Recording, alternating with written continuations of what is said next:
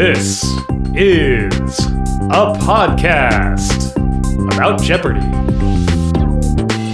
Hello and welcome to Potent Potables, your weekly Jeopardy podcast, where two former competitors bring you recaps and analysis of the week's Jeopardy episodes, a deep dive into a topic inspired by one of those episodes, and a quiz. I'm Kyle. And I'm Emily. And this is the week of September 13th. Uh, it is the first Yes, week is. of season We made it. 38. Yay! And if you uh, turned on the TV on September 13th and you were like, Mike Richards, why am I seeing his face? I thought they fired him. Um, this that's because this is the uh, one week of episodes, which taped on the day before all the stuff that happened happened. hmm Uh, you probably know if you're listening to this podcast that Jeopardy tapes uh, five episodes on a tape day. So they taped a full week of episodes with Mike Richards, and then the Claire McNear article came out, and uh, things snowballed from there. But we have this this fabulous time capsule. Um, This this moment suspended. I should stop. I'm a minister. Um, yeah. So we we have uh, we have these these five days of Mike Richards thinking it is the first week of his new permanent hosting gig. Um, Yep. yeah. Uh, he. I mean, he did a fine job. He he did okay. He read the clues. Um, the interview was a little unnatural. Yeah. I guess Mhm. uh, a bit forced, but whatever. I think how would I do in that situation? Pretty poorly. But then again, I also didn't declare myself king of Jeopardy. So I, I feel like the, the stakes or the, the expectation should be a little Yeah. higher. Um, but yeah, he we definitely uh, I'm sure everyone noticed. He came on stage, he thanked Johnny Gilbert, said welcome to Jeopardy, and then the rest of the camera shots were focused on Matt and the other two contestants uh, as they most likely uh, heavily edited what he had to say. Yes. Yeah. So, uh, yeah. I- I, Yep. I saw that I saw that abrupt cut and I was like, oh, they had to make some changes. yes. um, yeah, not surprising, yeah. but Yeah. Uh, yep. Uh, they also have dedicated uh, the stage to the memory of Alex Trebek. It is now the Alex Trebek stage, and they did a little uh, a little uh, shot of that at the top of the episode. And they have new opening credits, which I thought were great, with you know kind of Jeopardy through the years and um, some iconic shots. I don't know. I like I like the new the new credit sequences yeah. that come out. Yeah, it's it's kind of like a variation on last season's, but it's nice to see Yep. a change. Yeah, I wonder if they will, if if Johnny Gilbert will say from the Alex Trebek stage for every episode, yeah. or if or if there will come a point where he stops. hmm I wonder. Yeah, I wonder. So, uh, cutting our opening remarks abruptly, getting right into it. Um, we have the contestants Gabby Kim, a mother of two, and doula from Pittsburgh, Pennsylvania. Amde Mengistu, a legal recruiter from Brooklyn, New York, and Matt Amodio, a PhD student from New Haven, Connecticut, whose 18 day total is $574,801. And uh, so at the beginning of this week, he is heading toward beating Julia Collins in the total number of games won. And uh, probably everybody knows he makes it. He makes it there this week. yeah. Um, Yeah. So in the Jeopardy round, we have the categories Sounds Like Tennis, That's Canadian Entertainment, Tasty Business, Somebody Wrote That, No Man, and Is an Island.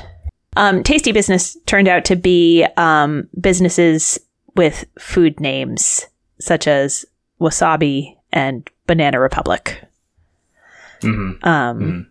There were some good food categories and questions this week. Yes. There's also in this game a lot of Matt counting on his fingers. Yes. yeah. Uh, it, it, we started, I think, like right off the top um, uh, with the the thousand dollar level of somebody wrote that they were asking for uh, the title of I can't remember the exact wording of the clue. NJ Archive is down, but uh, like a, a famous letter reassuring a young girl or something like that. Uh, seven word title. And Matt was counting on his fingers to make sure he had seven words for yes, Virginia, there is a Santa Claus. But then in the double Jeopardy round, we had the seven syllable words category where he counted on his fingers quite a bit. Yep. He has uh, vociferously defended his decision to count on his fingers on Twitter, and I, I, I'm on his side. He said, "If you're go- if you're choosing between making yourself look dumb but slightly increasing your chances of being successful, or trying to look cool, but Potentially get it wrong. yeah, like go go Yeah. like count on your fingers." Yeah. Yep. Do I remember correctly, Kyle, that How Great Thou Art is a hymn that mm-hmm. you've incorporated into your composing? It is. You do you do remember that correctly, yes. Uh that was my grandmother's favorite hymn. Mm. And so my the symphony that I dedicated to her is based on that hymn. Nice. Yeah. They gave how great in quotes for like they gave you half the title in the in the clue. Mm-hmm. Um, which I mean, if you don't know hymns, if you don't know you know Christian hymns, then like, how are you going to get that? Of course, but Yeah. uh, they they gave quite a bit away. Yeah. I thought. Yeah. Agreed. Um, yeah, that was in the somebody wrote that category at the six hundred dollar level, and um, if I remember correctly, yeah, Gabby got that one. Yeah, Yeah. yeah, she did. Mm-hmm.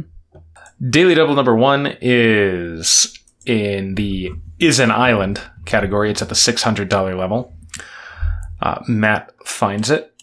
He is already up to fifty four hundred. It's pick number eleven, and he bets it all, as we should expect him to do at this point. Mm-hmm. Uh, and he gets the clue one third of Earth's lava flow since 1500 is said to have come from volcanoes in this Atlantic island nation. And he gets it correct with what is Iceland? Mm. Not a lot of Atlantic island nations to choose from. Yeah. Yeah. That's true. I, I feel like we should highlight the uh, the moment with the um uh The question, the, the, form yeah of that's question. the form of a question. That's Canadian entertainment at the four hundred dollar level. Um, so the the clue was you ought to know this Ottawa-born singer imported Flea and Dave Navarro to play on that song.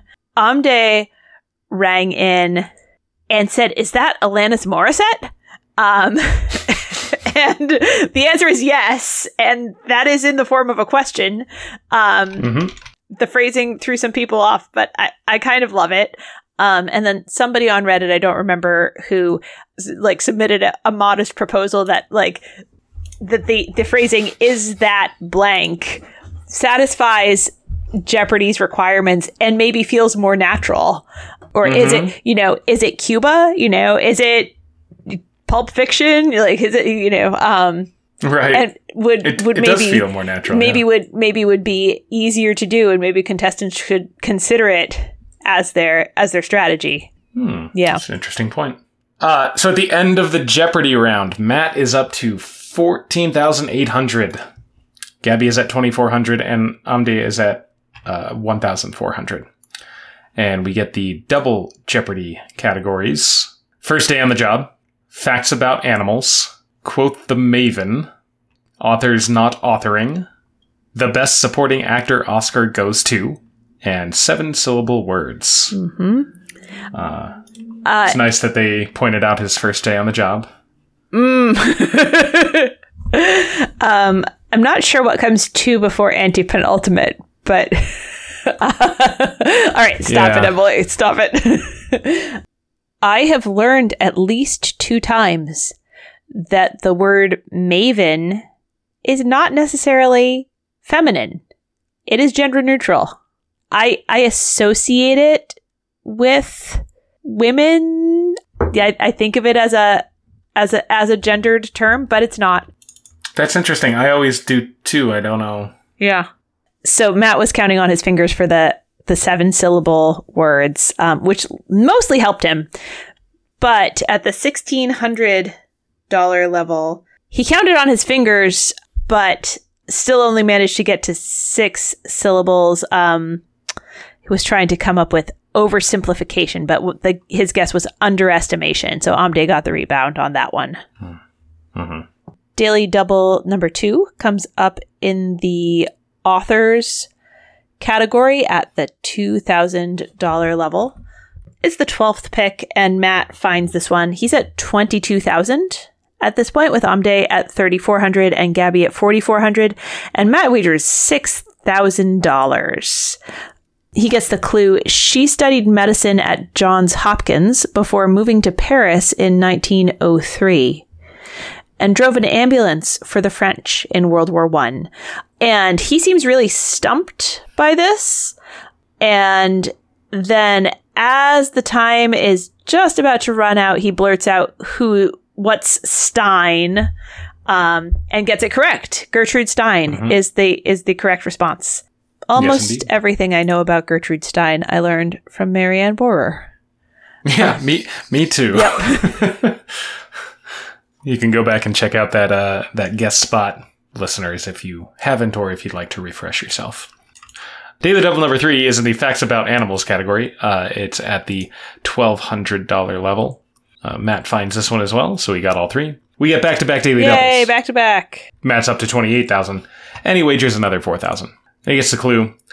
When faced with danger, certain ducks, snakes, and mammals do this, called thanatosis. And he gets that correct with what is play dead. hmm So at the end of Double Jeopardy, um, Matt is in a commanding lead with 42,800. Gabby's at 7,200. Amde is at 5,400.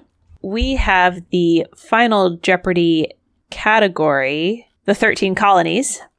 And the clue, founded by an advocate of religious freedom, it was the site of America's first Baptist church and oldest synagogue. So we go to Amde first. Um, he has written, What is Providence, Rhode Island? Um, that is not correct. He was too specific. And he has wagered everything, so he drops to zero. Gabby has written the correct response. What is Rhode Island? Uh, the synagogue was not in Providence, um, although my understanding is that the Baptist church was. Uh, and Gabby has wagered 1,799, bringing her up to 8,999. And Matt has the correct response with what is Rhode Island, and he's wagered $25,000. So mm, mm, almost as big as he could have gone. He could have gone a little Yeah. bigger safely. That brings him up to $67,800 and um, gives him his his 19th win. Yes, Yeah. indeed. So, on Tuesday, we have the contestants Elizabeth Hunter, a community theater artistic director from Somerville, Massachusetts, Daniel Lee, a tutor from Ridgewood, New York, and Matt Amodio, a PhD student from New Haven, Connecticut, whose now 19 day total is $642,601. And we have the Jeopardy round categories Recent Fiction, The Wild West, Game Stop, Holidays and Observances, Reality Show Winners, and Structural Idioms. They they threw the phrase potent potables in in the GameStop category at the thousand dollar level, which Mhm. I always like. Um, uh, the clue there was a hand in this card game with two potent potables in its name comes to a halt after a player knocks. Um, and that is Gin Rummy. I think Elizabeth got that one.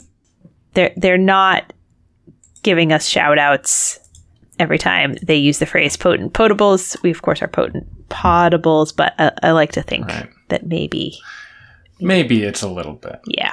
I mean, we know some. We oh, we haven't checked the the writers' bios to see if they've updated anything. Mm. We'll check for next week. Yeah. Did you know that the bank can't go broke in a Monopoly? I did not know that. Yeah.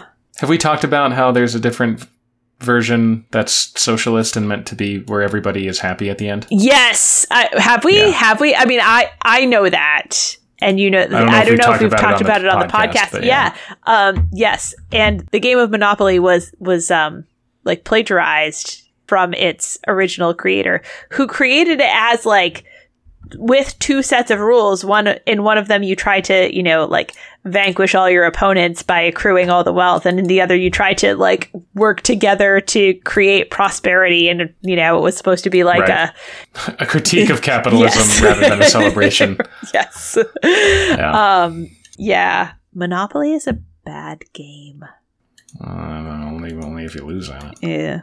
I mean, so uh, like the the clue here was the bank cannot go broke in this Parker Brothers game, so exhaustion may be the deciding factor, right? And like, there's a game design problem.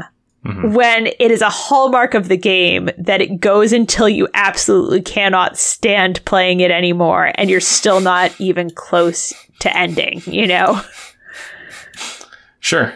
Is it a feature or is it a bug, Emily? I'm not sure. That's the question, isn't it? Daily Double number one uh, comes up in the Wild West at the $400 level. It's the 15th pick, and Matt finds it. He has 7,600 at this point uh, to Daniel's 1,800 and Elizabeth's 800, and he makes it a true daily double. And he gets the clue Founded in 1876, this South Dakota city was named for the deceased trees found in the area, and he gets that one correct with what is Deadwood. I thought that of Mike Richards' awkward, stilted interviews, this day had the most awkward one. oh, yeah. Oh, for sure. Oh my gosh. Yeah, so apparently Daniel handwrote the Bible in English and in Korean. And Mike Richards really wanted it to be like a warm, fuzzy, edifying thing. But Daniel described it as a forced labor of love, that it was more out of filial pi- piety than religious piety, and that it was not by choice. And like the whole thing was so awkward. And Mike Richards kept trying to push to like, but didn't you feel that it was really rewarding and fulfilling in the end? and like, having grown up in church circles, this sounds to me like some parents are like, I know what will keep my kid out of trouble. Or like, I know what I'll do when my kid acts up. You know, I'll have him hand copy the Bible, right? Like it, it, Mhm. it I, yeah, I, I think, I think, yeah, Cer- yeah, it certainly seems that way rather than the alternative. Yeah. yeah. I also know people who, you know, hand hand copy Bible verses as like a devotional practice, but I do not think this was that. Right. And yeah, oof. It was of of a week of rough interviews. This was, I thought, the roughest. Oh yeah, yeah, Yeah. it's pretty bad. Although, I mean, I will, I will give a small amount of grace to Mike Richards about this because, like, Daniel, why did you put it on your card? Yeah, Like, if you really, that seems like, yeah, it was this thing that totally sucked. Like, wh- why did you put it on your card? Yeah. Like, why, why did you write that down? Mhm. If that's not something you, you really wanted to like tell pe- tell us about, Yeah. I don't know. It, And like, who was, I mean, the contestant coordinators are lovely and have an enormous job, but like, who was in the green room, like, rehearsing that story with him? You know, because they go over the stories with the contestants, yeah. uh, normally. Um, And I don't know, maybe it was maybe in the green room it was more like a ha ha ha no, you know, you'd think so, but no, it was actually kind of like not great. Oh ha ha ha kind of feeling or something. Yeah, yeah. It, I think it was just weird all around. Yeah. Um, but yeah, no, I, I would, I, I perceive forcing your child to handwrite the entire Bible in two languages as like most likely kind of abusive and probably not going to like endear them to the faith, right? Like, You don't like you don't how think did this uh, get onto the stage? How? Right. Yeah, it yeah, the whole situation was Yeah, just kind of It was rough. uncomfortable. Yeah, it was very uncomfortable. Uh, so, um, going into Double Jeopardy, Matt is at 17,600 Daniel's at 3,200. Elizabeth is at 1,200. And we have the double Jeopardy categories 17th century names, Central American capitals, the Old Testament, food and drink, celebrities, and crossword clues M. Uh, so Daily Double number two, it's on the second pick. Uh, Elizabeth finds it. She is at 1600, but she wagers 2000 and gets the clue. Potiphar's wife tries to seduce this dream translator who resists and ends up being sent to jail. And she gets that correct with who is Joseph. Mm-hmm. And just two clues later, Daniel gets the third and final daily double.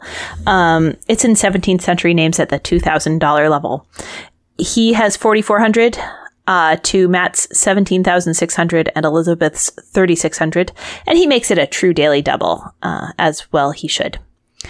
And he gets the clue in 1637, this poet wrote Lycidas to commemorate the death of a Cambridge schoolmate. He knew it was, I did not know it was John Milton. He knew it was John Milton. And it was nice to see that the daily doubles got spread out in this game. Yeah. Yes. Um, yeah, It's- Matt got so many this week. Um, Yes, he did. But it still ended up being a lock game. Uh, going into Final Jeopardy, uh, Matt is at 35,200, which is, it is a lock, but it's not that far because Daniel was at 16,400. mhm. Um, so it was close. It was close. Uh, and Elizabeth was at 6,000. And they get the uh, Final Jeopardy category Scientific Etymology. And the clue two of the three men for whom armalcolite, a dark gray mi- mineral discovered in 1969, is named. Elizabeth got it correct with who are Armstrong and Collins uh, of the Apollo 11 astronauts and she wagered 5,000. Daniel did not hazard a guess. He gave a couple of question marks, which are not their names. Uh, so he dropped down to 11,999. And Matt got it correct. He only wagered 1,000 uh, with who are Armstrong and Aldrin.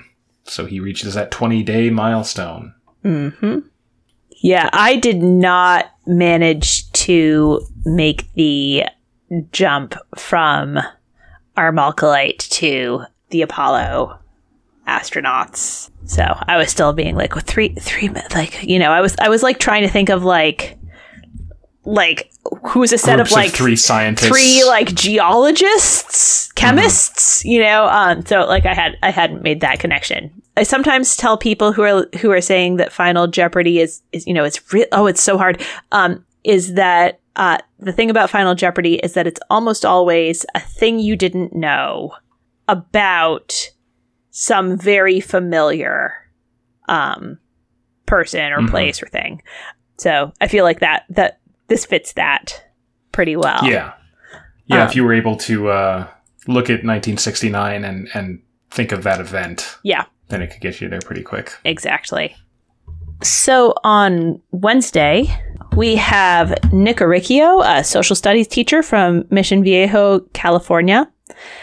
Maureen Skian, a research associate from Baltimore, Maryland. And Matt Amodio, a PhD student from New Haven, Connecticut, whose 20 day total is $678,801. And we have the Jeopardy categories action and suspense novels, It's a Gas, organizations, Can I Sell You Some Insurance on TV, numerical entertainment, and reduplicatives. I can't remember what the example was that Mike Richards gave. Humpty Dumpty? Humpty Dumpty, yes. Um, yeah, reduplicatives are uh, linguistic features where all or part of a word is repeated. Uh, I saw a cool video about reduplicatives in African American vernacular English on TikTok uh, recently from like a from a, a black linguist who was talking about the ways that those are those are used um, in AAVE to like intensify or to distinguish a word from its you know its it's slang use versus like a more traditional use. Anyway, it was it was kind of cool. Hmm. Yeah.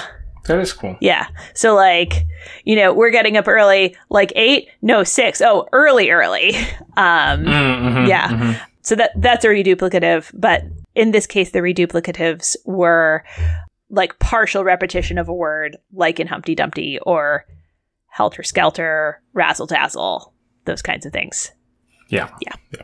I thought there was some funny neg bait at the thousand dollar level of organizations. Let me see. The clue there was Prince Philip was mentored in bird watching by Peter Scott, the first chairman of the WWF, short for this group. and the correct answer here, of course, is the World Wildlife Fund. Mm-hmm. Matt got that one. But I, I was, I, part of my brain saw what is WWF you know, like what organization is that the acronym for? And I was like, World Wrestling Federation. Wrestling duh. Federation. I was like, no, it doesn't fit. It doesn't fit. Go back. Are you sure? I mean, who knows, really?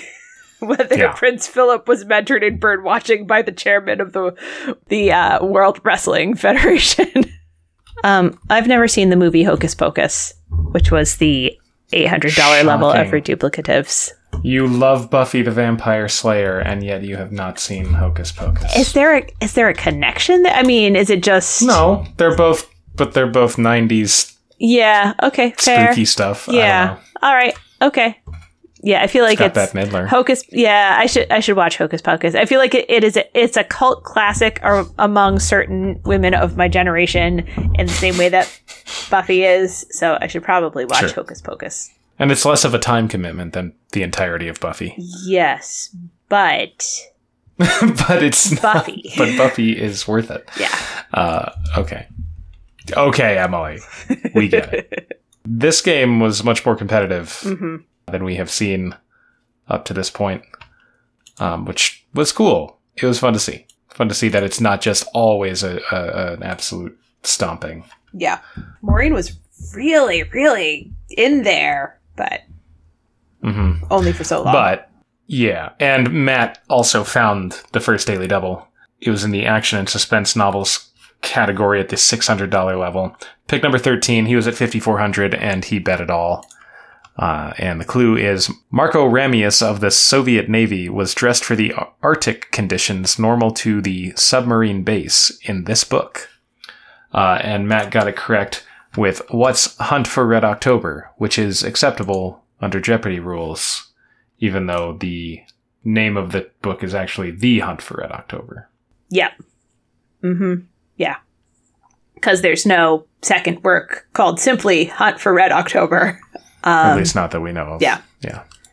Uh, so at the end of the Jeopardy round, Matt is up to 11,200, Maureen is at 7,200, and Nick is at 2,400. And we get the double Jeopardy categories prized possessions across the USA, artists, famous families, 2020 Olympics in 2021, and in the dictionary with in in quotation marks. and Matt hits daily double number two very early in the round at the $1,600 level of Across the USA. It's clue number three. He's at 14,800 at this point to Maureen's 7,200 and Nick's 2,400. And he wagers 6,000. There it is. And gets the clue. This river flows through Richmond, Virginia, as well as a historic colonial settlement that bears its name. And he gets that one correct uh, with what's James, the James River. Yep. We had a, a Salvador Dali clue Yes, we did. That I got because of Kyle's deep dive. So y'all can go back and catch up on your Salvador Dali. And uh, Figueres. yeah, in the in the dictionary category, there was a Matt. Matt had a miss uh, that turned into a triple stumper. The clue there was this French loanword means indifferent or nonchalant. Um, and he said, What is insouciant? That was not accepted. They were looking for insouciant.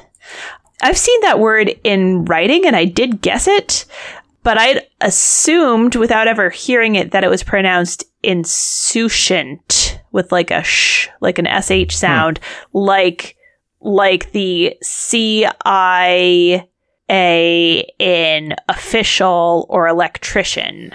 Um, so I'm sort of curious what would have happened if somebody had pronounced it that way. I can I can see rejecting insouciant. I can't think of a a situation in which Yeah. C like the that C I A N T would just say scent. Um, Mhm. but the, the like C I sometimes is pronounced as an S H. But Yeah. but Mike Richards was also the executive producer during the Barry Barry like the Berry Gordy scandal. Uh So Scan- who knows scandal. what would have been Uh, acceptable? Yeah. So like I just feel like Mike Richards, I don't know, like I feel like he never sort of fully grasped the Jeopardy Hmm. like culture. You know, like Sure. like there are Yeah. He th- there were there were more kind of gotchas I feel like Mhm. in his executive producing stint than than uh in the previous administration. Um Sure. yeah. Yeah. Um, yeah, so I wonder. And uh, the mention of the Marsalis family and the famous families made me think of your jazz deep dive, Kyle. I can't remember Mhm. how extensively. I feel like their names came up at least. yeah. yeah. Yeah. Uh, Wynton and Branford Mm-hmm. Yeah. for sure. Yeah. Mhm. I, I, I mentioned them. I don't know that I talked about them terribly much. Yeah. And Daily Double number three is in the famous families category. It's at the $2,000 level. Uh, Matt finds it as well. It's pick number 13 in this round. He is at 26,400. Maureen's at 7,200. Nick is at 3,200. And he wagers 4,000. And he gets the clue. The first three doctors who worked at St. Mary's Hospital in Rochester, Minnesota, all had this last name. And he gets correct with what is Mayo. So going into Final Jeopardy, uh, Matt is at 41,200, Nick is at 8,000, Maureen is at 7,600. And we have the Final Jeopardy category authors. And the clue, in addition to knowing many languages and making up his own, he also taught language at the universities of Leeds and Oxford. I feel like this one is kind of a gimme. It sits it sits well in a lot of Jeopardy folks' knowledge, I Yeah. would say. Although it would be funny if it was like, psych, it's actually the Star Trek guy. Um, but you didn't know. um, I, I have no idea whether whether Gene Roddenberry actually was the person who created the Klingon language. He probably wasn't, and I have no idea whether he has taught anything or speaks any languages at all. But it would be it would be funny. I'm sure he, I'm sure he speaks at least one language. Yeah. That's true. Maureen uh, had the correct response. Uh, who is Tolkien? J.R.R. Tolkien. Uh, she wagered everything, uh, which brings her up to 15,200. Nick did not come up with anything. He has who is question mark, question mark, question mark, question mark, question mark. Um, but he didn't wager anything. So that's fine. He stays at 8,000. Matt has the correct response with who is Tolkien, and he has wagered 20,000, bringing him up to 61,200 for his 21st win. Uh, surpasses Julia Collins uh, and becomes the uh, the third place Jeopardy champion for uh, for most wins in regular season play. Yes, indeed. You know? So on Thursday, we have Keisha Virtue, a senior retail research analyst from Boca Raton, Florida. Emily Sharp Keller, a medical school director of admissions from Chicago, Illinois, and Matt Amodio, a PhD student from New Haven, Connecticut, whose 21 day total is $740,001. And we have the Jeopardy round categories. During the William Henry Harrison administration, right here in River City, motorcycles, C flat with C in quotation marks, more than one meaning, and Muhammad Ali, which uh, videos read by Hana Ali from the Ken Burns documentary. Men missing questions about domestic arts is like one of my favorite Jeopardy things. uh, in the C flat category at a thousand, they had a picture and um, a clue about like the the crisscross on this. You know, I can't remember the exact word words. I don't have it in front of me, but it was like a like an embroidery thing with a with a with a with a um, an X pattern. And Matt guessed crochet. Emily got the rebound. That's cross stitch. Mm-hmm.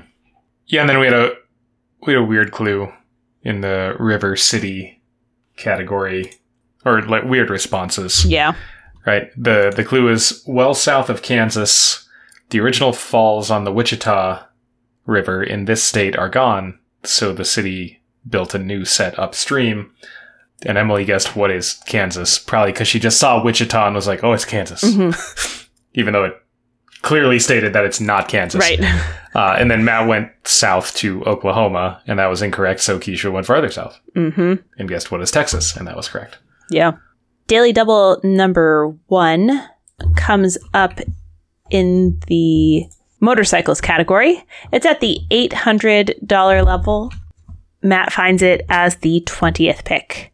He's at 5,400 at that point to Emily's 2,600 and Keisha's 1,400. He makes it a true daily double. Uh, and he gets the clue on a motorcycle, it's a flip out lever on the side used to spin the engine and not an online money raiser. And Matt got stuck for a while. Um, and then as the time ran out. He guessed handles, uh, or handle, I think it was. Um, mm. That's incorrect. They were looking for Kickstarter. Yeah. Funded a few Kickstarter projects in my day. In your day. Yeah. Um, Been around the Kickstarter. yeah. Yeah, the online money raiser thing really, really handed it to me, although I know very little about motorcycles. Hmm. Yeah, that surprises me. Mm-hmm. You seem like a biker. Yeah. Mm-hmm. Yeah, I do have one of those Harley Davidson tattoos. Yes. Yeah. I mean, we know that though. It's all over your social media. yeah. Um yeah, all right. So at the end of the Jeopardy round, Emily is in the lead at 4600.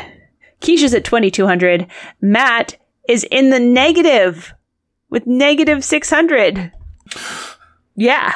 Uh, so this is this is a moment for the for the challengers. They have they have an opportunity here to uh to to do things a little bit differently. Um, we have the double jeopardy categories. Let's visit Central Europe. A look at books, science and medicine. The first name their mom chose. Prime numbers and slow talk.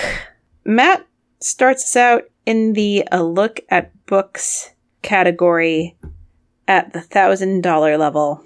The clue there was Girl with Curious Hair with a Tale of a Jeopardy Win Streak is a story collection by this late author of a long novel. And Matt got that one. That's David Foster Wallace. Um, that was one of my correct Jeopardy responses, and I am currently reading that novel, Infinite Jest. I'm oh, not wow. sure I understand it. Okay. But think maybe you're just supposed to pretend you understand it. I don't know. If anybody understands Infinite Jest, hit us up on Twitter. I don't understand what's going on. But I'm fi- I'm like 500. I've never read it, so I don't know. It is it is like 1100 pages and I am I am lost. But I'm mm. I am pressing ahead because I've I'm 500 pages in. So and it's the sunk cost fallacy. Right? yes, indeed. um, I, I would like to be able to say I've read Infinite Jest. Um, sure. Yeah. All right. Um, uh, Daily Double number two is in the Central Europe category at the $800 level.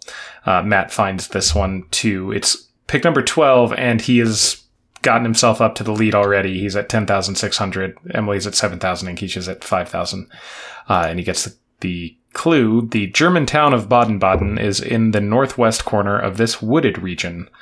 And he gets it correct with what is the Black Forest. Mm-hmm. Yes. And Daily Double number three uh, comes up as the 21st pick. at the $1,600 level of the first name their mom chose, and Matt finds this one as well. He's at 27,200 at this point. Um, and uh, Emily's at 10,200, Keisha's at 6,200, and Matt wagers 2,000. I feel like I could see kind of Emily know that when he hit that third daily double, like the recognition that like That was it. was it. Yeah. Like that was like that was that was the chance, right? Like Mhm. they they'd put up a really good fight, but like their last shot there was for one of them to find that third daily double and make it a true daily double. Um, Right. so uh, so Matt Matt finds it and, and wagers two thousand. He gets the clue: frontiersman Kit Carson and actor Kit Harington. This is like yet another deep dive throwback, Mhm. right? Yeah. Yeah. yeah. you talked about Kit Carson. I did Um, talk about Kit Yeah. Carson. And Matt seemed like he was struggling with this one for a moment, but then got it. Uh, Kit is short for Christopher. So that was correct. In the the name category at the two thousand dollar level, Mm-hmm. it was asking about figure skater Sasha Cohen, and all I could think was Sasha Baron Cohen. mm-hmm. Sasha Baron Cohen is that who is that what you mean? Mm-hmm. Even though I, I like I knew that Sasha was short for Alexandra or Alexander. You could it can be both. Boys Mhm. can also be Sasha. Yeah. as we know with Sasha Baron Cohen. Um, but yeah, I just kept thinking of Sasha Cohen, Sasha Baron Cohen. I just picture him figure skating. Anyway, at the end of the Double Jeopardy round, Matt is at 30,400, Emily is at 11,800, and Keisha is at 5,800. So it is yet another lock for Matt. Mm-hmm. At the uh, final Jeopardy category, the 21st century. And the clue in 2009, this 11 year old started posting on BBC's Urdu language website under the screen name Gul Makai. Keisha got it correct with Who is Malala and uh, wagered everything but 100, so she goes up to 11,500. Emily also wrote Who is Malala, but because this was double locked, she wagered zero and kept her second place, Mhm. 11,800. And Matt got it correct with Who is Malala, wagered 5,000 and moved up to 35,400. And there's discussion about it, right? They accepted her first name only Mm-hmm. instead of requiring a last name. I mean, I gotta say, if you have a like worldwide bestseller Called I Am Malala. I Am Malala, I think probably it's acceptable that if you say Malala, yeah. we know who you're talking about. Yep, right? agreed. Yeah. Um, so yeah, I think normally in in Jeopardy you would expect a last name only to be accepted, but not a first name only, unless it is a mononym. You know, like Cher Mhm. or Madonna. But Malala, arguably, you know, she goes by Malala. Um, that's that's an, a name she's famous, you know, by. So in this case, I think I think the decision to accept Malala by itself um, totally makes sense. I have heard some pe- people say, "Oh, well, it's because Yousafzai is too complicated of a last name for people to remember." I- that is that is nonsense. That's not it. and we That are shutting matter. that down. That no, we're not doing that. Nope, nope, Mm-hmm. nope, nope. No. But because she is, you know, like She is she is known worldwide as Malala. and has and has chosen that, right? Like she got to Right, choose the yeah. title of her book, you know.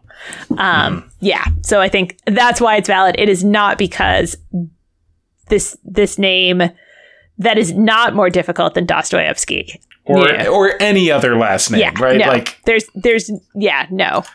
Yeah, there's the yeah, no. It's it, it is not because her last name is too complicated. That's not Yeah. that's not That's a not valid explanation. Anyway, Matt moves up to 22 games won. hmm And on Friday, September 17th, we have the contestants Odessa Modicacheri, a retail manager from Westminster, Colorado. Woo. Samit Sarkar, a journalist from New Rochelle, New York. Ooh, that's uh that's close to me. And Matt Amodio, a PhD student from New Haven, Connecticut, whose 22-day winnings at this point total $775,401. And uh apparently, September 17th is Constitution Day, which I could not have told you. Right. Now we know. Seeing. Now we know. Uh, so we had a themed Jeopardy round board. Uh, the categories are we, in quotation marks, the people, a more perfect union, the common defense, the general welfare, and this constitution. Uh, I hadn't noticed it on previous days, but when I watched Friday's episode, maybe it's because I, I, don't know. I, I guess I paid a little bit more attention to like Mike Richards' intro. I, maybe because I was like, oh, this is the last one. Got to see if they, you know, what mm-hmm. they leave mm-hmm. in. Uh, but I noticed the music is different. Mm, yes. The background, like, especially at the end there as it fades into the intro, it's very like, dun dun dun dun dun dun dun dun dun dun dun dun like, like, mm. you know, mm. the evening news kind of music, which was uh, which it, it's interesting. It's a little more a little more bassy, a little more yeah. a little more driving. It's interesting. I don't know if I like it. Jury's out. Yeah. I'll uh think about that. I did notice it was different. I'm not sure if I have a firm opinion yet. Yeah, neither do I. I thought the common defense was kind of a cute category. It was all um like excuses hmm that people give, like justifications, you know, the dog ate my homework and that kind of thing. Mm-hmm. I have had students bring things in that are like chewed up, and they're like, "I I know I know this is a thing, but legitimately it got eaten." And I'm like, "Okay, I see mm-hmm. that. Do Yep. it again. Like, I'll give I'll let you I'll let you redo it. I'm not gonna Yeah. punish you for that. Although you do need to like I'm not gonna give you full credit because I you have to demonstrate proficiency and." A chewed up half piece of paper does not demonstrate proficiency, so I can't just give you a grade. Yeah. It does demonstrate that you like weren't lying when you said you did it. But Right. yeah. But it doesn't actually give you anything to evaluate. Yeah. Yeah. Daily Double number one uh, was in the the common defense category at the eight hundred dollar level. It's pick number ten, and Matt found it. He was already up to forty six hundred over Samit's eighteen hundred and Odessa's one thousand, and he bet it all. And he got the clue. He just left a relationship.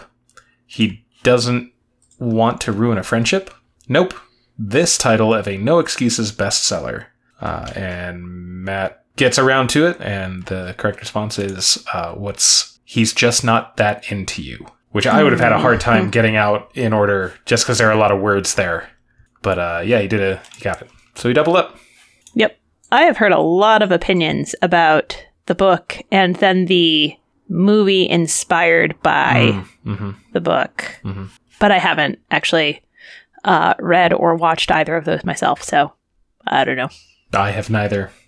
No, I, I have not either. So Yeah. who knows? Um, there are a couple of things in the pronunciation category that, like, I mean, listeners of the podcast know that I am not particularly great at pronunciation of foreign things, or even probably like you know American English things. But I have like personal connection to both of these things, and I, I, f- I just, I just think they got them wrong, and, and like you know, I'm not going to claim to be an expert on either of them, but the first one, this these were in the um, the people categories. The first one was talking about the Tamil people and of Sri Lanka, and like I'm pretty sure that's how it's pronounced because I dated a Tamil girl in high school, and her family mm-hmm. came from Sri Lanka, and that's how they pronounced it. So Americans, I guess, pronounce it like Tamil or ta- Ooh. like, and and that's how Mike Richard pronounced it, and I was like that. I mean, I know, I know there are like phonemes in Hindi and you know the, those languages that we just like don't get at a, Yeah. at a certain point, like our brains can't hear them or whatever. But it's so far off that it, it just it always gets me. And I know this is it's like not a big deal probably, but also we're talking about an entire group of people. Should maybe try and get it right. Um, Yep. But then again, you know, if you are of of that group of people and you're like, no, it's fine to pronounce it that way, then let me know and I'll you know stop thinking that. Um, and then the other one was the Khoekhoe. Um, Mm-hmm. Mike Richards pronounced it more like koi koi, Ooh. and Okay. my brother, as I've mentioned in before, uh, he was in the Peace Corps in Namibia, where the Khoekhoe people are, and he actually learned Khoekhoe as his like host language Mm-hmm. Um, and so I'm pretty sure that it's more of an A sound at the end than an oi. Hmm. But again, may- maybe I'm wrong. Yeah. So anyway, that's that's just Yeah. my quibbles with some pronunciation things. Mm-hmm. Wikipedia has it as like the OI in choice, um, but I would trust somebody who like knows the, the people over Yeah, what somebody put on Wikipedia. yeah. I don't know. Maybe I mean, again, I'm not an expert in this. I just have personal connections that have led me to think that that's the way it's supposed to be. Yeah. Anyway, uh, at the end of the Jeopardy round, Matt is up to 12,400, Samit is at 4,200, and Odessa is at 3,600. And we get the double Jeopardy categories. Let's Visit Mars, Peace, Inventors and Inventions, Broadway on the Pop Charts, World of Words, and two books in one. that They give a mashed up kind of before and after of two book titles and Mhm. by the same author and you have to give both the books yeah. which i thought was a weird approach to it my my thought was like why not just give the author um, but Right. you had to give both the books we, we had to uh, we had to identify uh, the german word schadenfreude Yes. which you have already used in this uh, this here episode yeah, I, I had not watched the Friday episode at the time we that we re- recorded the intro. That was that was gratifying yep to me. Yeah. yeah. Uh, it was it was kind of perfect. There was a triple stumper in the invention and, and inventors category. Uh, it was uh, basically uh, what did Bartolomeo Cristofori invent? What musical instrument? The the violin was guessed and the clarinet was guessed, uh, but that is the piano, the piano e forte, which is named that way because it can play loud and soft, unlike Right. previous keyboard instruments. Right. Yes. I thought the Broadway on the pop charts category was fun. I'm trying to remember what all was in there, um, but we had a um, we had a clue about a song from Annie that uh, that Jay Z used, um, and Matt Matt rang in on that one and started to say "Hard Knocks Life," but corrected himself to uh, "What is Hard Knock Life." Yes. Uh, Daily Double number two comes up in the Let's Visit Mars category at the $1,600 level. It is pick number four, and Matt finds it. He has 14,000 at that point to Samit 7,800 and Odessa's 3,600. Matt wagers 8,000 and he gets the clue visits by the Mariner probes in the 1960s disproved the existence of these. First, quote unquote, observed in 1877 on Mars's surface. Um, and he gets that one correct. Uh, that's canals, um, which apparently are like an optical illusion. Um, Interesting. That shoots him way up, not completely out of reach, but it seemed it seemed not not impossible that somebody could overtake him. But Right. that eight thousand dollar wager that really really moves him Yeah. Yeah. out of range. Yeah, and then he finds uh, Daily Double number three at pick number 23. It's in the Broadway and the Pop Charts category at the $2,000 level. Yeah, at that point, he is at 34,400, and Samit's at uh, 10,600, and Odessa's at 2,800. Uh, so he's already completely out of reach, uh, and he wagers 2,000. He gets the clue.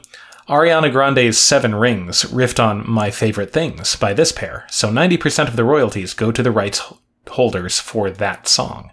Uh, and he, at first, didn't seem to quite know what it was asking, but then he, he got around to it with uh, who are Rodgers and Hammerstein. I thought I saw him kind of fact check himself for a 2nd also to make sure he had the right pair. Yeah, because there are a few kind of iconic pairs in Broadway. Uh, so for like the uh, my favorite things is from The Sound of Music, and that's a that's a Rodgers and Hammerstein musical, obviously. Um, but Lerner and Loewe were, I think, active in the, around the same period, like all of those kind of golden age of Broadway. right. There's musicals, Rodgers like- Hart. Yep. Mm-hmm. Yeah. Yeah. I like that Ariana Grande song though. That's a fun one. Yeah. Um, yeah. So uh, going into Final Jeopardy, Matt is at thirty-eight thousand four hundred.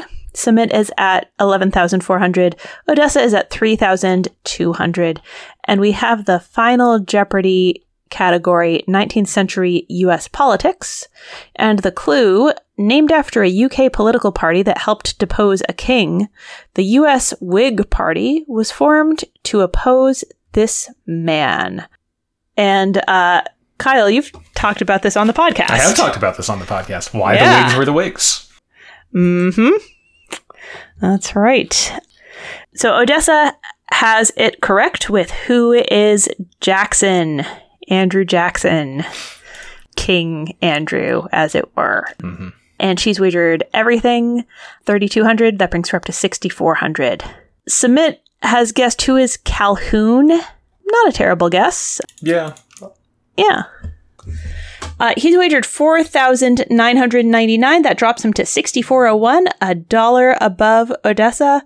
This game was double locked, so, you know, it's smart wager on his point. It sort of shows that he knows what he's doing, lands him in second place. And Matt has the correct answer, who is Jackson, or the cor- correct question, I guess. uh, and a wager of 12,000, which brings him up to 50,400 for the day and $825,801 for his 23 wins out overall. Um, Mike Richards gives me one more moment of Schadenfreude hmm as he says, We'll see you Monday. Um, yep. No, we won't. Yeah, not, not so fast, Mike. Uh, we will we will see Matt on Monday. Yep. Yeah. So um so yeah, that's uh that brings the Mike Richards era to a close. Yes, indeed. Yeah. And wait, who's hosting on on Monday? It's going to be Mayim. Mayim Bialik. Yeah. It's, it's Mayim. Okay. All right. Good. Good. My yes, Bialik will be in on uh yeah, we'll be in on Monday. Uh and Mhm. will be for a while. The decision has been made that she and Ken Jennings will be splitting hosting duties uh for the foreseeable future yeah. as their schedules allow. Yes. So, uh, this is the moment when we take a break to remind you that we have a Patreon. Uh, you can check it out. It's patreon.com slash potent potables. Your uh, small monthly donation helps make it possible for us to keep doing this thing without taking a financial hit to uh, on the on the hosting and whatnot. We'll we'll be real with you. We put a lot of time into this, and we need to either cut this back to a shorter podcast to cut down on the editing load involved, or we need to get enough Patreon income to outsource some of that editing. So if you've been listening to the podcast and you love the podcast and you have a few extra bucks a month that you can throw our way uh, to help us keep doing what we're doing in the way we're doing it, we would really appreciate it. So patreon.com slash potent potables if that is something you're interested in. And we'll try and um we'll try and hold up our end of the bargain a little bit better uh, by throwing some more content on there. That's fair. Um, yeah. But hey, there are things in the world that are more important than our fun little podcast. So, uh, we like to point people toward blacklivesmatter.com and communityjusticeexchange.org as a couple of places that we like to uh, find an entry point to, you know, doing something for the world. So uh, if you're looking for places to connect, either of those or the Stop AAPI Hate GoFundMe are some causes that are close to our hearts. Yeah, thanks. So uh, with J Archive down, Kyle, I'm not going to ask you for deep dive guesses because compiling those would be onerous. But I, I, and I don't think you would get it because I'm going in a very weird direction for me.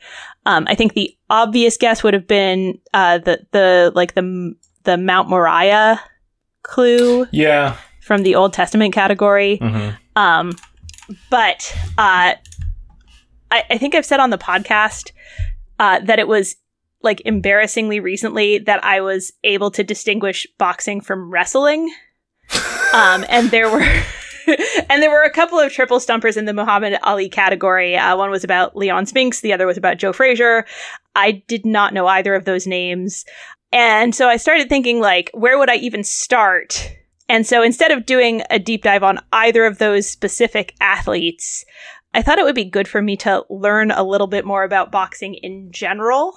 Uh, so maybe some of this is going to be like embarrassingly rudimentary for some listeners, and so I apologize if that's the case. Um, but this is let's we're going to call this a deep dive on boxing for people who know that boxing is different from wrestling, but that's about it. Okay. Um, Catchy title so, yeah. Uh, so I'm, I'm going to talk a little bit about how boxing as a sport developed. Um, there's all of this terminology that kind of flies around that I'm like, I don't know what that means. I just know those are boxing or wrestling words. Um, so I, I looked into those a little bit, tried to figure out like um, how a match is structured and what's going on with how you decide who the winner is.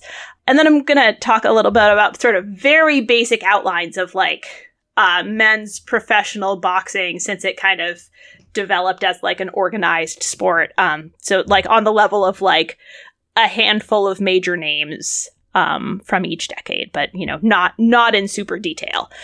So like Leon Spinks does not even come up in this in this deep dive because we're not like that's like another level of detail down from uh from what I could cover but I do actually feel pretty good about the amount of information I learned about boxing. Nice. So Cool. it's definitely not wrestling.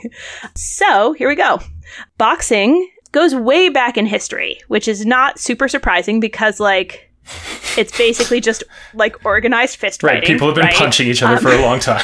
like you you you you know it's like it's kind of like i mean i don't know it feels sort of like primal in the same way that you're like when did you know you can't be like when did racing start you know like yeah. like who's best at running who's best at punching each other right like it's not surprising that these contests have been happening for millennia there are depictions of boxing in ancient art. Um, it was part of the ancient Greek Olympics. It was a popular spectator sport in in ancient Rome. But of course, it wasn't, you know, the same as modern boxing. Um, so a predecessor of modern boxing emerges in Great Britain in the 17th and 18th centuries. It's bare knuckled. It's very chaotic. People are dying. Uh, and sets of rules start to emerge, often sort of set by the particular venue or area or group. Uh, the London prize ring rules introduced measures that remained in effect for professional boxing to this day. Uh, the London prize ring rules um, uh, created in, in 1838. So rules like uh, no butting, gouging, scratching, kicking, biting, um, hitting a man while he's down, holding the ropes, or using stones or hard objects in the hands. Uh, so that's that's the earlier part of the 19th century. Um, but in 1867, we get to the Marquis of Queensberry rules, which I think we've touched on A little bit, on yeah. the podcast a little bit, which are put into practice for amateur championships held in London for lightweights, middleweights, and heavyweights. Uh, the Marquis of Queensberry rules are written by Welshman John Graham Chambers. These rules were the first to mandate the use of gloves, uh, which protect the, the hands of the boxers. The rules specified three minute rounds with one minute rests in between. Uh, they specified that a boxer who had been downed had a had a, count of ten to stand, um, and there were there were a number of other specifications that uh, carry through um, in some form uh, to this day. I mentioned lightweight, middleweight, and heavyweight. Uh, so let's let's take a moment to talk about weight classes in boxing. Um, so size discrepancies between boxers um, made matches dangerous for the smaller boxer and less satisfying for spectators. Right, like the big guy can just you know sort of crush the little guy. It's not fun to watch. Um, so weight classifications emerged fairly early, um, and the most influential weight classes were from the National Sporting Club of London and the ones contained in the 1920 Walker Law uh, in New York State, which established the New York State Athletic Commission. Um, so there were eight original weight classes, um, also known as the traditional, classic, or glamour divisions. Um, and the exact weights associated with these classes have varied historically and like kind of go up over time as like people get bigger on average. Um, okay. uh, but um, I, I sort of looked at how these have been defined over time, and I've got like very rough approximations for these. So, so going from heaviest to lightest, the uh, the eight uh, glamour divisions are heavyweight, which is in the like 200 plus pound kind of range, um, light heavyweight, which sounds like an oxymoron, Right. um, is uh, 175 ish. Middleweight is around 160. Welterweight is the next one down. I feel like I'd heard that one all the time, and I was like, I don't. Uh, Is it heavy? Is it light? I don't really know. What's a welter? Um, it's, around- it's between middleweight and lightweight. It's uh, it's 145 ish. Uh, lightweight is 135 ish. Featherweight is around 125. Um, and then these next last couple ones are kind of the closer together as you get lighter. Uh, bantamweight is in the 118 range. Flyweight is around 112. And uh, boxers can opt to compete in a higher division, a high, like a higher weight class, but not a lower weight class, which sort of makes intuitive sense. Those are the original, but newer divisions have been added to create more championship categories and to make it easier for fighters to move among divisions. Uh, the newer categories are called tweener divisions, I think, because they go between the the eight original. um, Bridger weight is one that you hear so- that I've heard sometimes. That's in the like 200 to 224 with heavyweight kind of moving up um, into higher weights, uh, and then cruiserweight is below that around the like 175 to 200 weight range. And then straw weight is like even lighter than flyweight um, maximum of 105 pounds. Um, and then there's a bunch of uh, tweener divisions that where you just take the name of one of the traditional uh, divisions and add super if you mean like a little heavier or light if you mean a little lighter. Um, so, for example, in modern boxing, middleweight is 154 to 160, but super middleweight is 160 to 168, and light middleweight is 147 to 154. Um, so that's kind of that's kind of how those all break down. So, what actually happens in a boxing match? I don't know. I still haven't watched one. Um, but uh, the match is like the whole thing. Um, I'm going to sound like an idiot here, but if you hear people say about or a fight, those are not separate terms. Those all mean the same thing, which probably seems intuitive if you know that. But if you don't, you're like, are those are those separate? Am I supposed to have different different definitions for those? Yeah. So match is the whole thing. It's made up of three minute rounds with one minute breaks in between. How many rounds used to vary early on in the history of boxing. Um, it was standardized to 15 rounds for professional boxing. And then in 1982, after the death of Duk Koo Kim in a fight against Ray Mancini, uh, it was reduced to 12 rounds as part of reforms that were intended to make boxing safer for the fighters. A boxing match is controlled by a referee who works within the ring to judge and control the conduct of the fighters uh, and rules on their ability to fight safely. Uh, the referee counts uh, for knockdown fighters um, and rules on fouls. Um, and then there are up to three judges ringside scoring the match, uh, seated from different vantage points. And there's some different ways a winner can be determined. Um, if one fighter is knocked down for a count of 10 at any point in the match, that's a knockout. And that's one way that the match can end with the, with the, you know, the one who wasn't knocked out winning. And then a technical knockout, that's a, that's a TKO. I had always assumed the T stood for total. Um, which was embarrassing, but then I asked somebody else what TKO stood for, and they're like, I don't know, I think total knockout. Um, so technical knockout is what TKO is. Um, so that's when that's when the referee, the fight doctor, or one of the one of the boxers or their or their you know their coach, someone in their corner, decides that that a fighter is unable to safely continue. Some sanctioning bodies also have a three knockdown rule where if a fighter is knocked down three times in a round, that results in a technical knockout. A match can also end in disqualification in the case of a serious and intentional foul. Um, so, as just you know, just just a random example, um, if someone bites a portion of their opponent's ear off, they would be disqualified. if an accidental foul causes a bout ending injury, there's a bunch of different things that can happen. That seems a little bit more complicated. Um, it can result in a no contest outcome where there's no winner, no loser. It's like it just didn't happen. Or it might be ruled as a knockout or decided based on points. If none of those things happen and the match goes for all of the rounds, which is called going the distance. Um, then the match is decided by those three judges based on their scoring. There's been variations in scoring systems, um, but professional boxing now is scored with what's called a 10 must system. Uh, so the judges must award one of the two boxers 10 points in each round. Hmm. So the winner, they determine in their opinion who the winner is, and that fighter gets 10 points. And then if it was if it was really very evenly matched, both could be awarded 10. If it's a tie, then both get 10 point, points, but someone must get 10 points. Typically the loser is awarded 9 points, but there can be deductions for knockdowns and fouls. Some of the factors that judges assess to determine scores are clean punching, effective aggressiveness, uh, ring generalship, so sort of you know controlling the the match and defense. Uh, scoring is somewhat subjective, which leads to controversial results, right? All of the like, you know, he was robbed, right? Like all of that. Like it's because a judge is, it's because judges are sitting there and sort of determining who they think is doing better.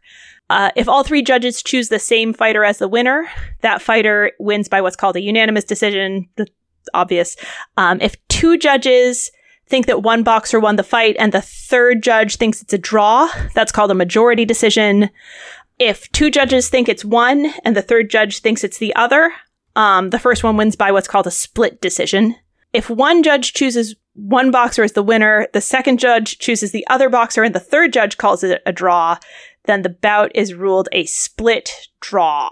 Hmm. And there, there's a few other ways that it can, a few other permutations, but those are, those are kind of the, the, the major interesting ones. I think if they all call it a draw, then it's a draw. That's not, you know, Okay. etc. There are three main boxing styles, and I think I'd encountered some of these words but never knew what they meant. They're outside fighter, also known as a boxer, right? And if you've ca- encountered, you're like, well, of course he's a boxer, right? Like it's boxing. Um, Right. uh, there, brawler or slugger is the second, and then uh, inside fighter or swarmer. So the outside fighter or boxer style um, seeks to maintain distance between uh, the boxer and his opponent. Um, they fight with faster, longer range punches, uh, heavy use of the jab, gradually wearing the opponent down. Outfighters tend to win by point decisions rather than by knockouts because they're relying on weaker punches and that's kind of how that how that strategy works. They're often regarded as the best boxing strategists. Uh, it's very much about controlling the pace of the fight and wearing their opponent down. Brawler uh, is a fighter who, uh, uh, which I assumed was pejorative rather than um, rather than a, a de- description of like a like a like a stylistic thing. Um, so a brawler is a fighter who is less focused on finesse and footwork and more focused on power. Typically preferring a less mobile, more stable kind of style, uh, tend to have difficulty pursuing fighters who are fast on their feet. A brawler's most important assets are power and chin, which is uh, that refers to like the ability to sort of absorb punches and and continue uh, boxing. They tend to have a higher chance than other fighting styles to score a knockout against their opponents because they're focusing on landing big, powerful hits instead of smaller, faster attacks or the kind of long game of wearing the opponent down. Um, and then infighters or swarmers, um, also sometimes called pressure fighters, try to get close and stay close to an opponent, um, throw intense flurries and combinations of hooks and uppercuts. Infighters tend to operate best at close range. Uh, they tend to be shorter. They have less reach than their opponents, and so are more effective at the short distance, where where their opponent's longer arms can make punching awkward. Many short infighters use their stature to their advantage. Um, they use a bob and weave defense, bending to get underneath or to the sides of incoming punches. And uh, unlike blocking, causing an opponent to miss a punch kind of disrupts the balance that lets them kind of get in and do their do their thing. Yeah, I sound like an idiot, but it's okay. what you're saying. Uh, outfighters, infighters, brawlers. These are they they're, they're technical terms I learned. All right, so boxing was not generally regarded as a legitimate sport in its the earlier part of its history, late 19th century into early 20th. Uh, outlawed in England and much of the US, boxing matches tended to take place at gambling venues. Um, a British court ruled that boxing could be prosecuted as assault, despite the uh, the consent of the participants. In the first part of the 20th century, the United States became the center of the kind of professional boxing world. It was generally accepted that the world champions were those listed by the Police Gazette. Um, yep. And then we have um, uh, sanctioning bodies emerge over the course of the 20th century. The National Boxing Association began to sanction title fights after 1920. Uh, the Ring magazine was founded, listing champions um, and awarding championship championship belts. The National Boxing Association was renamed in 1962 to become the World Boxing Association. Um, the following year, a rival body, the World Boxing Council, was formed. In 1983, the International Boxing Federation. And in 1988, another world sanctioning body, the World Boxing Organization, was formed. Uh, so there are four major ones. There are also a number of more minor ones. At this point, a boxer has to be recognized by these four bodies to be considered the undisputed world champion uh, in a given division.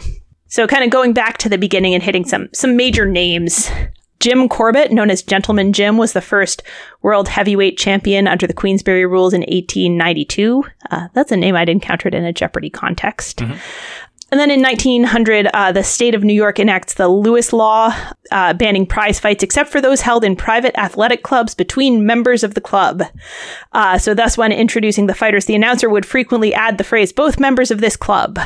Uh, there's a famous uh, boxing painting titled Both Members of This Club by George Wesley Bellows. On December 26, 1908, heavyweight Jack Johnson became the first black heavyweight champion um, and a highly controversial figure in a racially charged era. If you've ever heard the phrase the Great White Hope, uh, that actually comes from this era, referring to uh, first Jim Jeffries and later other white boxers who fans hoped would defeat the black champion, uh, Great White Hope. It's a white boxer. Yikes. Racism. Woo. It's everywhere. In 1920, as I mentioned, the Walker Law legalized prize fighting in New York State and uh, established the New York State Athletic Commission. And in response, the National Boxing Association was established. Those two bodies, the New York State Athletic Commission and the National Boxing Association, sometimes crowned different world champions in the same division, uh, leading to some confusion about who was the real champion. In the 1920s, the major, sort of the most significant figure in boxing is Jack Dempsey. Uh, he's hugely commercially successful. Uh, the first radio broadcast of a boxing match is one of Jack Dempsey's matches. In the 1930s, we see the emergence of Joe Louis. Uh, that's another big name to to know, uh, who held the heavyweight championship from 1937 all the way through to 1949. Uh, the Second w- World War brought a lull in competitive boxing. Um, so Joe Louis was fighting mostly in exhibitions. Um, but after the war, he continued his reign with new stars emerging in other divisions. Uh, most notably, Sugar Ray Robinson, uh, who was widely regarded as the greatest pound for pound fighter of all time. He was uh, held the world welterweight title uh, in the late 1940s, the world middleweight title five times between 1951 and 1960.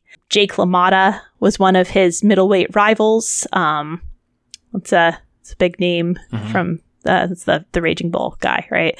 And uh, there's lots of mafia involvement in boxing at this time. In the 1950s, a uh, big name to know, you already know it, it's Rocky Marciano, uh, who held the heavyweight championship from 1952 to 1956. Another big name in the 1950s is Archie Moore, who held the world light heavyweight title for 10 years and scored more knockout victories than any other boxer in history. In the early 1960s, Floyd Patterson started out as the heavyweight champion, was defeated by Sonny Liston, uh, who then, uh, in turn, was defeated by uh, Cassius Clay, who would change his name to Muhammad Ali. Hopefully, we all know a little bit about him. Um, even I know a little bit about him. Um, Muhammad Ali would become the most iconic figure in boxing history. I don't think that's. I, th- I think that's unarguable. He refused to serve in the Vietnam War, uh, which resulted in the stripping of his boxing titles. Um, his case worked its way through the courts, eventually ending with the Supreme Court ruling in his favor. In his favor, Supreme Court ruling in his favor. Uh, his boxing licenses were reinstated, and he was able to return to the sport in 1971. this was a huge era for heavyweight boxing. Muhammad Ali, Joe Frazier, and George, George Foreman mm-hmm. um, of grill fame. Yes, grill fame. um, and naming all his sons George. Yes, yes, indeed. So that those are a few kind of 1970s big name heavyweight boxers. Uh, the late 1970s was sort of the end of universally recognized champions with different bodies um, beginning to recognize different champions and top contenders, more sort of perception of corruption um, in the sport. And the late 1970s also saw boxing becoming more oriented toward the casino industry mm. and public broadcasts starting to be replaced by uh, closed circuit and ultimately pay per view broadcasts, um, with the boxing audience shrinking in numbers. In the 1980s, we have ongoing kind of corporate battles between the different sanctioning organizations. Uh, Muhammad Ali is no longer in the sport and has kind of left a left a void. And uh, in 1986, uh, Mike Tyson emerges as kind of the new face of heavyweight boxing, uh, nicknamed Iron Mike. He won the Heavyweight Unification Series in 1986 and 1987 uh, to become the World Heavyweight Championship champion at the age of 20 um, and the first undisputed champion in a decade. Hmm. His career was tumultuous. Um, allegations of domestic violence and a divorce, um, and then a rape conviction and a three year incarceration subsequent to that. So, Mike Tyson, um, yikes. Yeah. Um, going to prison kind of takes him out of the field. Evander Holyfield and Riddick Bowe emerge as top heavyweights in the early 90s in the lighter weights, we have a number of world champions kind of duking it out. um, so to uh, speak, yeah. so to speak. Uh, Robert Duran, uh, Marvin Hagler, I hope I said his name right, uh, Thomas Hearns, Sugar Ray Leonard, and uh, Oscar de la Hoya is another name that was coming up as I was looking at this era. Um, and then Mike Tyson uh, gets out of prison and makes a comeback, which took an unexpected turn when he was uh, defeated by Evander Holyfield in 1996. And then in their 1997 rematch, Tyson bit a chunk out of Holyfield's ear and was disqualified.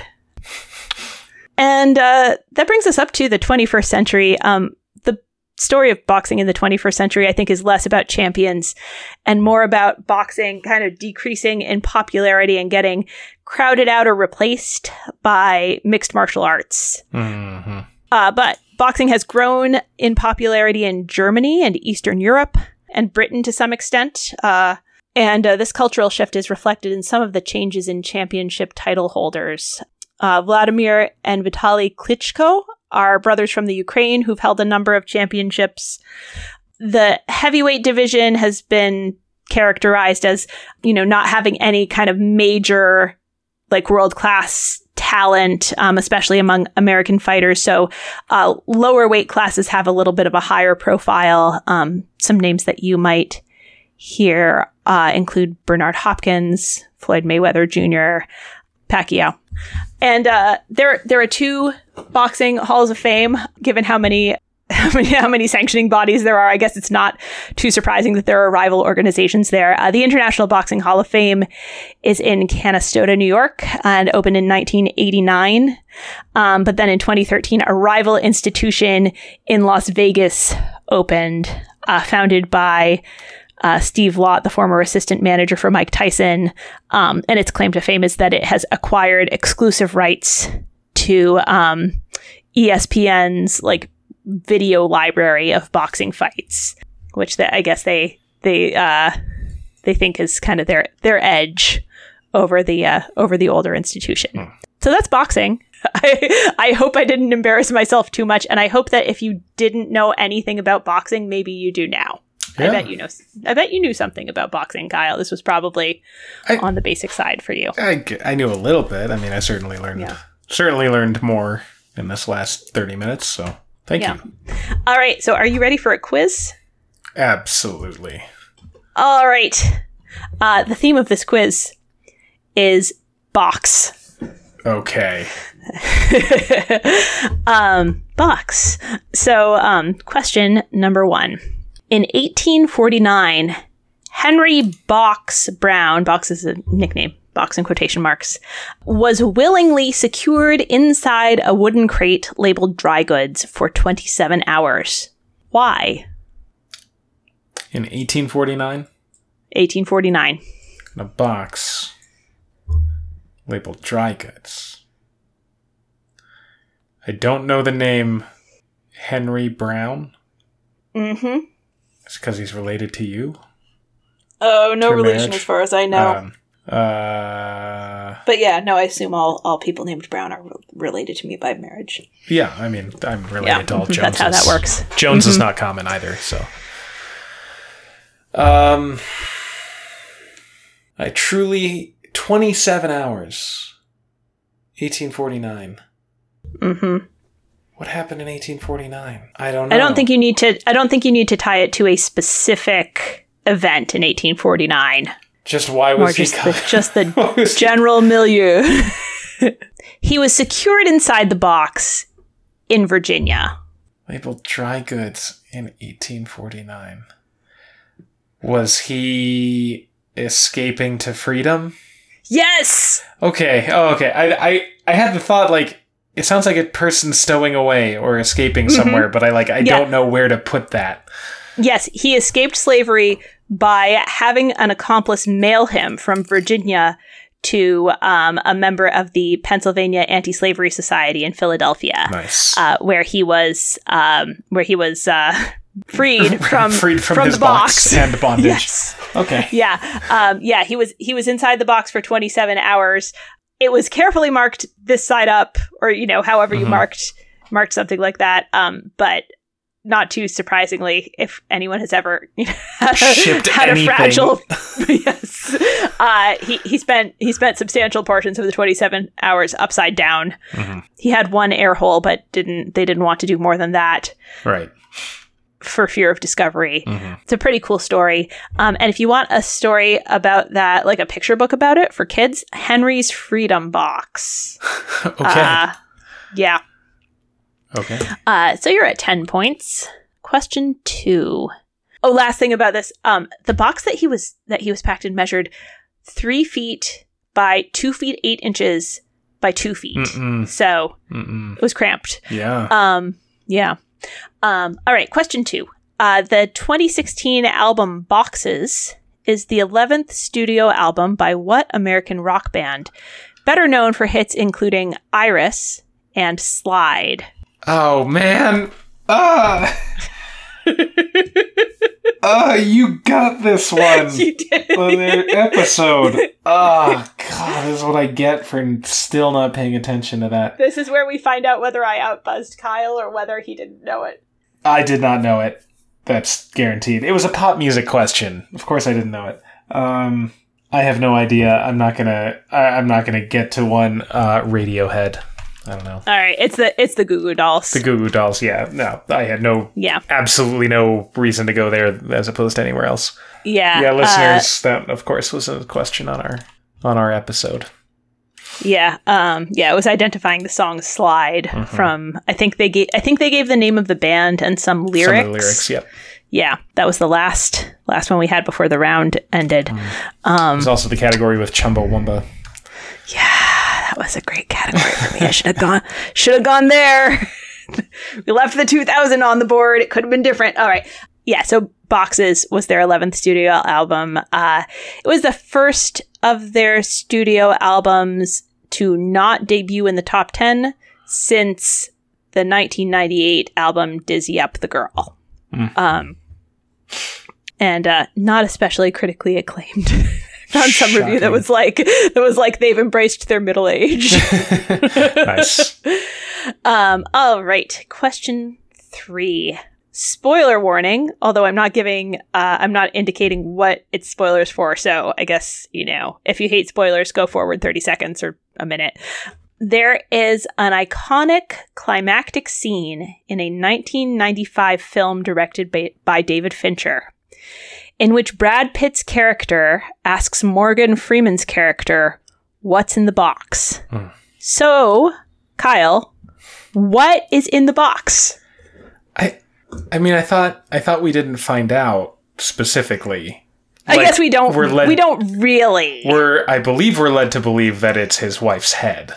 yes, that is Yes. correct. That's what I was going for. Okay. Um, yeah, yeah. I would have also accepted Gwyneth Paltrow's head. Yeah. Uh, so the movie is seven, of course, and the ending of the screenplay actually was in a rejected version of the screenplay. The studio had seen the original with the, the head in a box ending and asked for a more action oriented, less grim ending to be written. Which it was, and then the original one was sent to David Fincher by accident. Ah. Um, but then when David Fincher found out about the mix up, he said he would only sign on to the project if the head in a box ending was retained. The studio agreed, but then kept, you know, kind of trying to back out. Like, can we shoot another ending? You know, let's explore. Like, uh, and David Fincher and Brad Pitt had to both really strongly advocate for the um, for the ending that we that we know, which has come to be really kind of iconic yes. uh, in film. Yeah, so you're at 20 points. Okay. Question four What is the term from science and computing which describes a system which can be viewed in terms of its inputs and outputs without any knowledge of its internal workings? It's got to have box in it. Mm-hmm. I know this term. Mm, I have a hint if you need it. sure. Um, the same term is used, although you know, kind of with a with a different meaning in aviation. Oh, black box? Yep. Oh, okay. Yes, black box is correct. Oh, black box computer. Um, yep. Yep.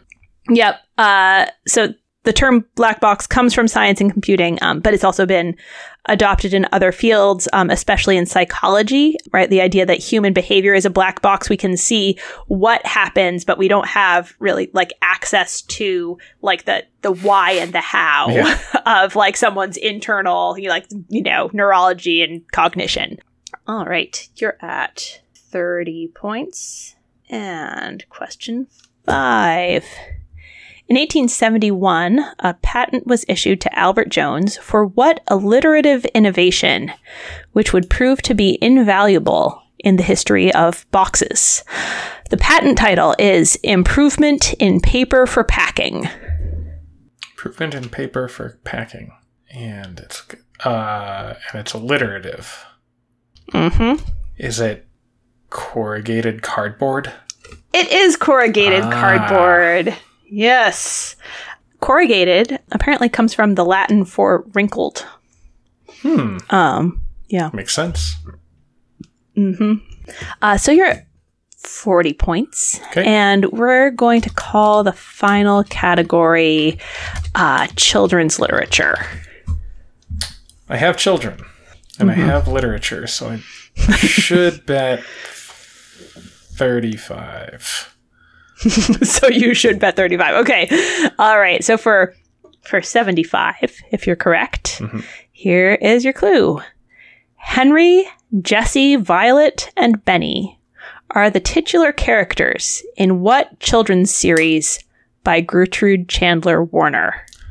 Honestly, I have no idea, but just thinking of the the fact that box needs to be in it, I'm going to say the Boxcar Children. The Boxcar Children is correct. Oof, Um, I have not. yeah. I read those, you know, when I was a kid, but I do not remember them at all. hmm Um, so yeah, the Boxcar Children was originally published in 1924 and reissued as a shorter version in 1942, geared toward like second grade to sixth grade. I think is the age range they say. Uh, the first book tells the story of four orphans who create a home for themselves in an abandoned boxcar they find in the forest. Um, they're eventually reunited with their grandfather and then they, they solve mysteries. Yeah, so you are finishing the quiz with 75 points. Yeah. Very nice. Feels nice. Yeah. Good to get back into it. Yeah, definitely. Um, so thanks for making a podcast with me. Of course. And uh, yeah, and thanks, listeners, for spending your time with us. Make sure to subscribe wherever you get your podcasts. Uh, leave a rating or review if you'd be so kind. Um, we need Patreon supporters. So if you're able to check out our Patreon, it's patreon.com slash potentpotables. And if you have friends who are into Jeopardy or podcasts, um, let them know about us. That's right. You can all find us on Facebook at Potent Potables, on Twitter at Potent Potables1. Our email address is potentpotablescast at gmail.com, and our website is potentpod.com. That's right. Uh, unlike Mike Richards, we will be back next week. uh, it could change at the drop of a hat. yeah. Uh, if people listen to our podcast, who knows what will happen? Mm-hmm. Yeah, we, are planning to be back next week. Like Mike Richards, we're planning yeah. to be back next week. So um, until then, may your minds be quick and your buzzers be quicker.